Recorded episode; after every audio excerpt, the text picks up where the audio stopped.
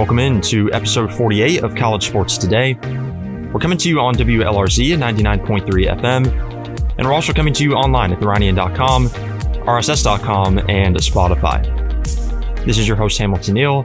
Lots and lots of stuff to talk about on this show today. In our first segment, we'll talk LR Fall Sports, we'll talk Bears football, and we'll also talk men's soccer, women's soccer, and volleyball. In our second segment, we'll talk about some women's college basketball news coming out of UConn and then in our third segment, we'll talk Division One college football. We'll have some results from the last couple of weeks and take a look ahead to what's coming up as well. But again, first let's talk LR Bears football. And we're talking LR Bears football over the last two weeks. Because again, last week we talked to Everett Sullivan.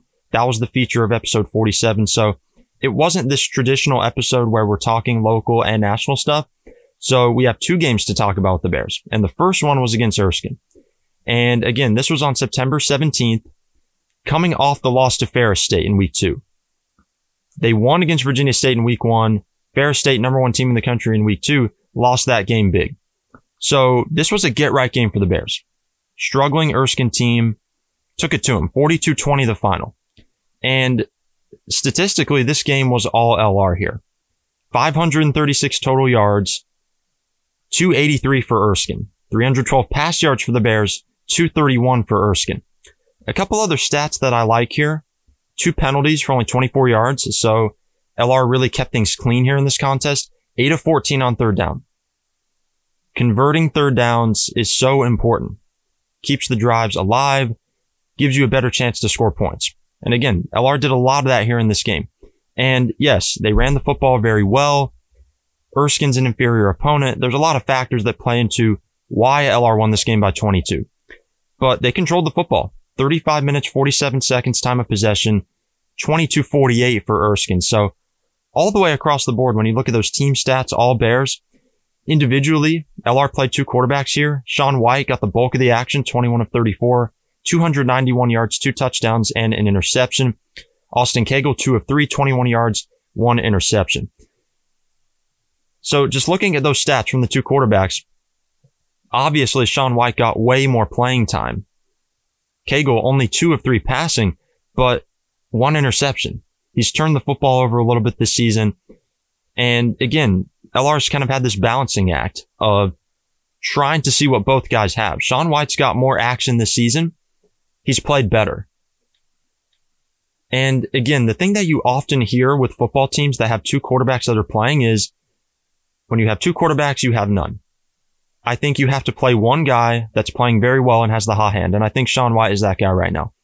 Now, again, running the football, we know Dwayne McGee's the star for this Bears team. 20 attempts, 120 yards, two touchdowns, 5.9 yards per carry. And again, if there's one constant for this LR team, it's Dwayne McGee. We know he's going to bring it. And the ability to run the football and to have a guy like that, a superstar in the backfield, that's why LR is a good football team this season. I don't think LR is a great football team. I don't think they're one of the best teams in the country, but they are in the top 25 right now. They're number 18 in the nation. So we do have one of the better teams in the country.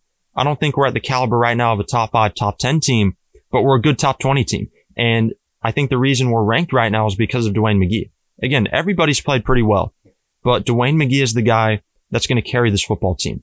Now, on the receiving end of things, DeAndre Lester, seven catches, 95 yards. Keelan Parsons, two touchdowns, four catches, 91 yards. So those two guys really got the bulk of the action there as far as receiving goes. And then the next week, LR took on Carson Newman. And this was last week. LR 34, Carson Newman 13. And again, this is for a Bears team that's ranked number 18 in the country. And again, for LR, they dominated the stats, 351 total yards. More penalties here in this game, nine penalties for 78 yards. Want to keep that down a little bit, keep the game a little bit cleaner. But still, 5 of 12 on third down, 31 minutes, 49 seconds time of possession. So again, team stats wise, LR looking good again. Sean White was the only quarterback who played in this game. And again, that's what we need to see. 17 of 28, 208 yards and one touchdown. That's consistent play across the board. It's not quite what Grayson Willingham did for us, but he's putting up good stats. He's doing good enough to manage the game a little bit, throw a touchdown or two each game, and hand it off to Dwayne McGee. There's good balance within this offense right now. And you see that with time of possession, and you see that with Dwayne McGee's stats here in this game again. 20 attempts, 112 yards, and a touchdown. 5.4 yards per carry. Very similar to the Erskine game. Almost identical stats. He's going to run it about 20 times a contest, get a touchdown. Again, that's what you expect. Uh, receiving wise, DeAndre Lester, seven catches, 93 yards, had a long of 36 yards. And again, for Carson Newman on their side, Ivan Corbin, 12 of 24, 110 yards, a touchdown, but two interceptions. Again, turning the football over is really going to destroy you against LR because we have a great defense. It's not just running the football, but it's great defense. And it's those two things that can carry you when you're not as explosive in the passing game and when you're not getting as many yards downfield. Again, Corbin at quarterback, very pedestrian, 110 yards. Those two picks really, really hurt them. So again, for LR, they're on a nice winning streak now. They have some momentum going.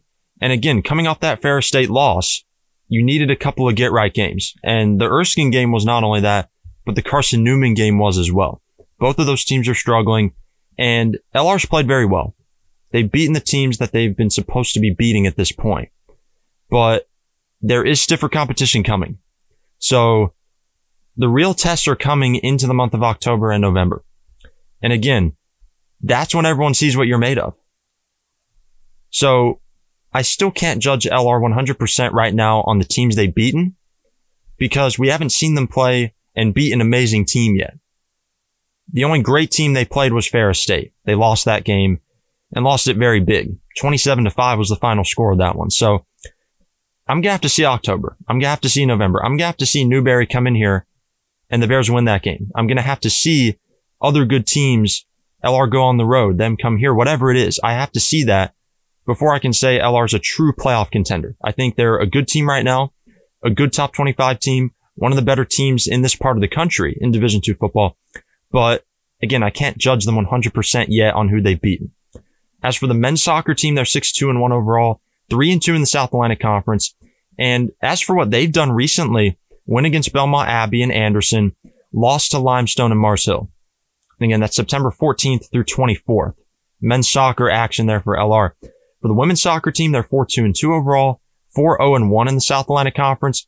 In that 10 day stretch, lost to UNC Pembroke, wins versus Limestone and Mars Hill, tie with Anderson as well. And for the volleyball team, they're 10 and 4, 6 and 1 in the South Atlantic Conference. September 14th through 27th, wins versus Anderson, Newberry, Emory and Henry, Virginia Wise and Catawba, and then a loss at Wingate. So again, those are some of the other top LR fall sports going on right now. And again, as this fall goes on, we'll talk more with cross country. We'll talk men's golf. We'll talk women's golf as well. But again, right now, football, men's soccer, women's soccer, volleyball. That's really the main stuff that we're talking about here. And again, on this show, every other week, we're doing an interview right now. So again, episode 46, it was a traditional episode like this one. Last week, it was Everett Sullivan. We're back to normal this week. Next week, it's Greg Paradine, head coach of the men's lacrosse team. So we're going to catch up really every couple of weeks at this point. Again, not just with local stuff, but with national stuff as well. So again, that's what's going on at LR. Now let's talk women's college basketball news. And a lot of the news coming out of women's college basketball recently is at UConn. And again, that's not surprising. Basketball capital of the world, women's basketball gold standard. And again, with the season still over a month away, and with top 25 polls not yet out and all American teams and all that stuff, we still don't have like current news to talk about as far as who's playing, scheduling, scrimmages, all of that stuff. But we do have some UConn stuff to talk about as it pertains to Paige Bueckers. Now, again, weeks ago here on the show, we talked about Paige Bueckers and the ACL tear and what that means for UConn, what that means for women's college basketball. And in the time that we did that episode up until right now, there's been speculation about is Paige going to stay? Is she going to go for the 2023 WNBA draft? You know, she has all the options that she could want. What's she going to do? And there was a lot of mystery around it. But she announced a couple of weeks ago that she is going to play college basketball post injury. She will be back at UConn. Because again, it was 2023 WNBA draft. That's what everyone was talking about. And some people out there were making a case for her to go out and some were making a case to stay. And it was really a no-brainer to come back to college, not just to try to cement her legacy and further her legacy at UConn by trying to win a national championship and all that stuff, but financially, the money she's going to make off NIL deals in college, that's going to be more money than she could make on her rookie deal in the W. And that's the reality. Now we're at that point where women's college basketball players are going to be making more than some young WNBA players. And again, the WNBA has a separate issue as far as contracts and how much money they're giving out and how much money they have. And uh, that's a topic for another show. And we may get to that at some point because it relates to college athletes. But again, for Bueckers to say she's coming back, it puts UConn fans at ease, women's college basketball fans at ease, because had she went out, it would have been like, wait a minute, we didn't see X, Y, and Z happen. We didn't see Paige try to win a championship. We didn't see her 100% in a non-COVID year. You know, all that stuff. And when she comes back, hopefully we'll see her 100% healthy in a non-COVID year. Because remember, freshman year in 2020, it was really tough. Quarantining and testing and players being held out, having to come back two weeks, all of that stuff. And then season after last year, missed 19 games with the injury, with the uh, knee injury. And now with this ACL tear, she's going to miss this season. So her career is definitely being extended. And there is some concern as far as a third injury possibly. There is a lot of concern about that. But as Becker said, she's not going to come back until she's 110% healthy because she doesn't want this to ever happen again. Now, it's possible down the road. You know, players can't control what injuries come in, but this is two knee injuries now in the same knee, left knee. So it's definitely something to watch. But with the way that UConn is starting to get her to rehab and with what she's done at this point already, I think it's very encouraging. And I think she will be back 110% healthy next year because she's been walking a lot more recently. She's been biking. She's been cleared for chair workouts and she's going to be doing some pool work coming up as well. So again, this injury is very, very tough, very tough to come back from. ACL tears are not what they used to be in terms of career ending because back in the day, the techniques of rehabbing and surgery, it wasn't as advanced as it is now. So if you had an ACL tear 35, 40 years ago, even 30, 20 years ago, it was going to be very, very, very serious. And it's still is serious now. But depending on your body and how it responds to the injury and the rehab, you can come back in less than a year now. And again, most of the time it's a year, but sometimes it can be less. And again, before that injury, Paige was feeling really good. She was feeling great about where she was at physically, trying to get bigger, faster, stronger. And again, she got hurt in a pickup game. She was going full speed, kind of tried to come to a stop, and then there was contact. Usually ACL tears are non-contact, and she said it wasn't a lot of contact, but there was some. And her knee just kind of gave out.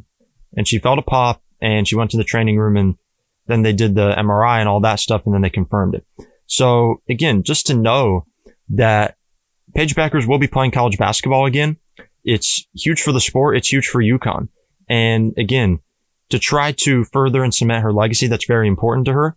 And that should be important to all players. No matter who you are, what school you play at, you're going to leave a legacy. And again, if you're someone like Paige Bueckers who has a lot of eyes on her, then uh, that's definitely very important. So that news came out a couple of weeks ago. It's not like up to the minute, but we're just getting to it now very important again as it pertains to not just women's college basketball, but the sport of basketball as a whole.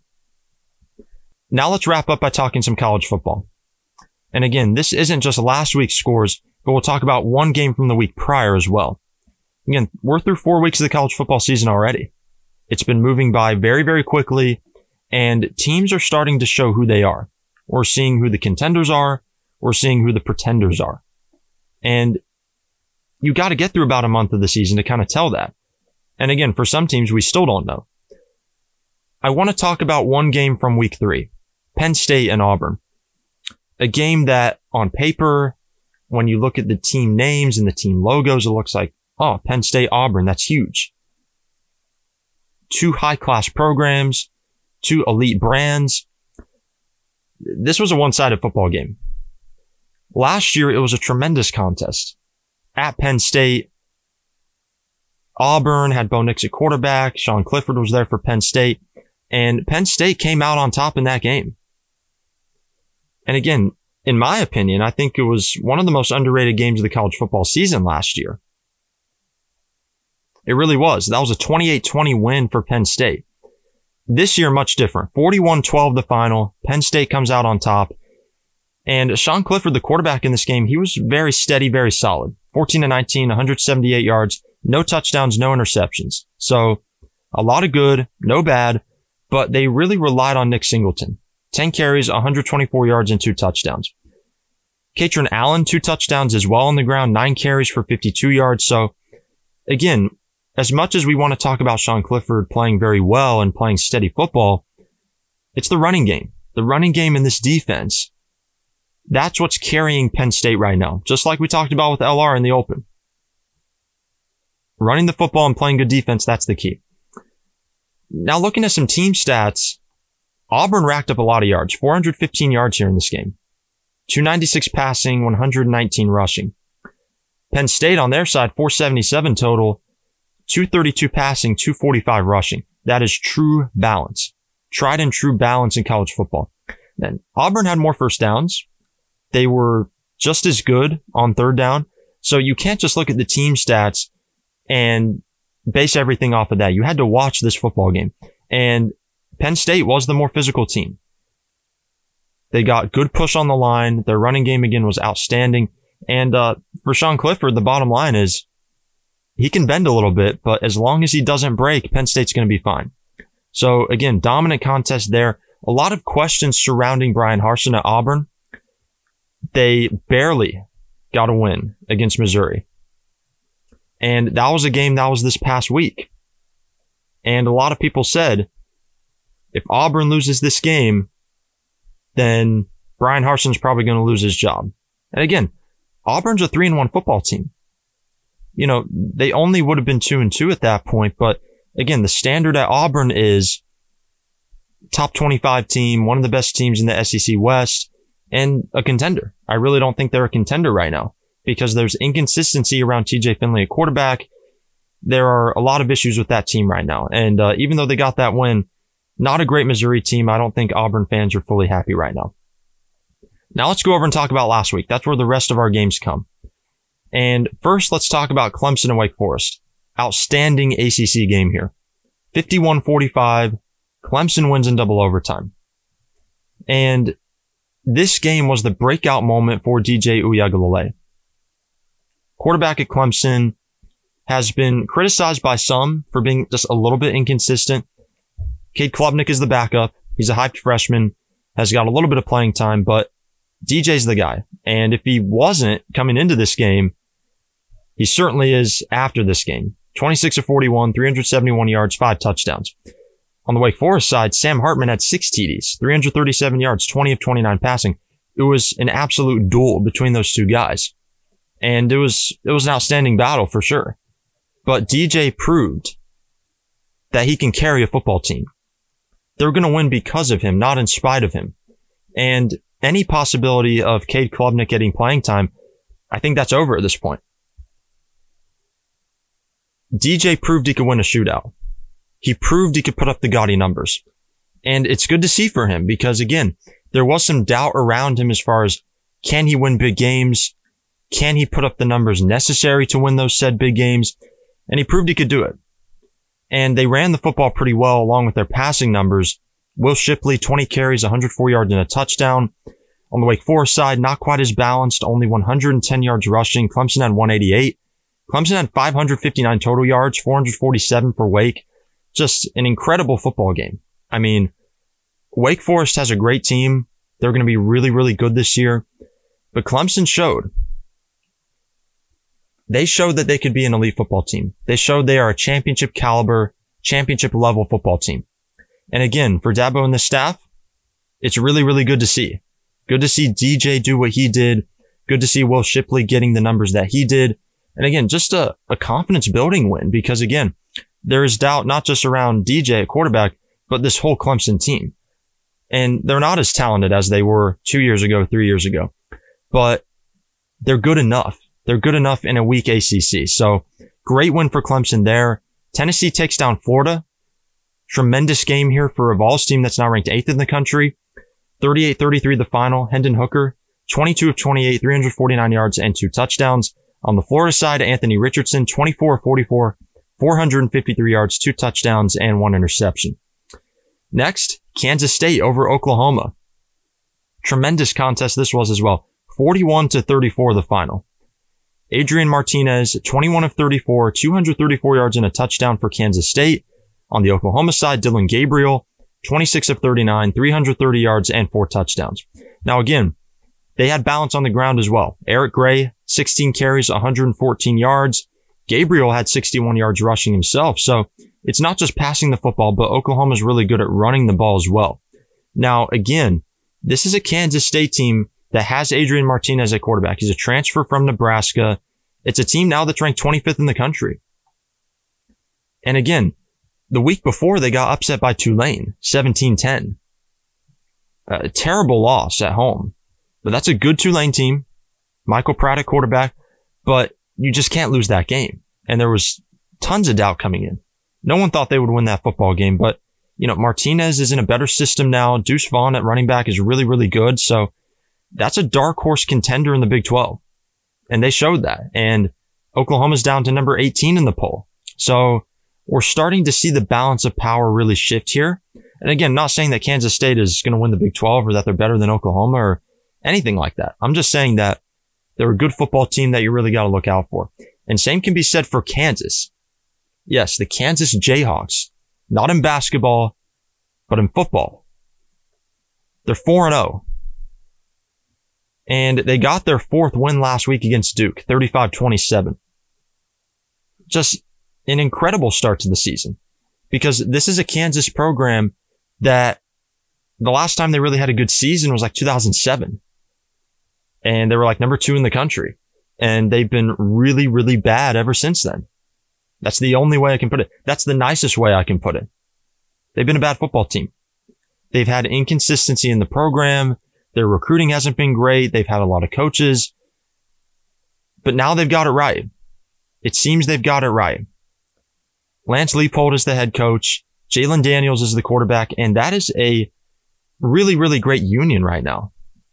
Lance Leipold is a proven coach. He's been around. He's seen a lot of things, and there's stability in this Kansas program right now. Remember, they had Les Miles. That didn't work out. It just didn't. I mean, he was a big name, former LSU head coach, and, and there was a lot of hype around that.